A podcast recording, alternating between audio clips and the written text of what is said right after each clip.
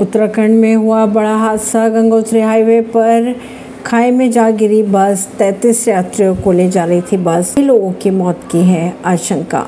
बस 33 यात्रियों को लेकर गंगोत्री से उत्तरकाशी की ओर जा रही थी। इस दौरान बस अनियंत्रित होकर खाई में जा गिरी। ऐसे में पाँच से छह लोगों की मौत। मौत की सूचना आ रही है सामने, जबकि कई लोग घायल बताए जा रहे हैं। मौके पर रेस्क्यू जारी है।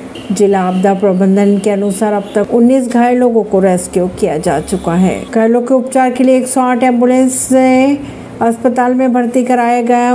वहीं अगर बात करें जिला अस्पताल की तो दो और एंबुलेंस घटनास्थल के लिए रवाना की गई। परवीन सिंह नई दिल्ली से।